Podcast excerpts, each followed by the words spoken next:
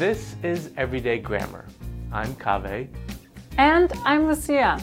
Lucia, I was thinking about our introduction. One of us always says, I'm my name, then the other person says, and I'm my name. Yeah, the second person always starts their sentence with a conjunction. Hmm, I never thought about that. That would be a good topic to cover.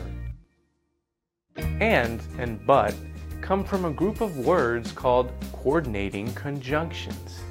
These words connect two or more structures, such as clauses. Clauses are groups of words that have a subject and a predicate. I disapproved of his study habits, and I told him so.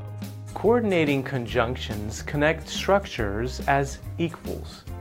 They show that structures or ideas have an equal weight or importance in the sentence. There is a difference between and and but. And shows that the structures go together, but shows that the structures contrast. Conjunctions can be used with a variety of punctuation. They can even connect two or more sentences. In other words, you can use them at the beginning of sentences. But we suggest that you be careful about using them since English learners often use conjunctions incorrectly. I won the state fair, but I'm happy.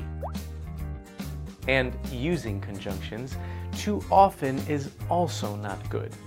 This creates a repetitive style in writing and speaking.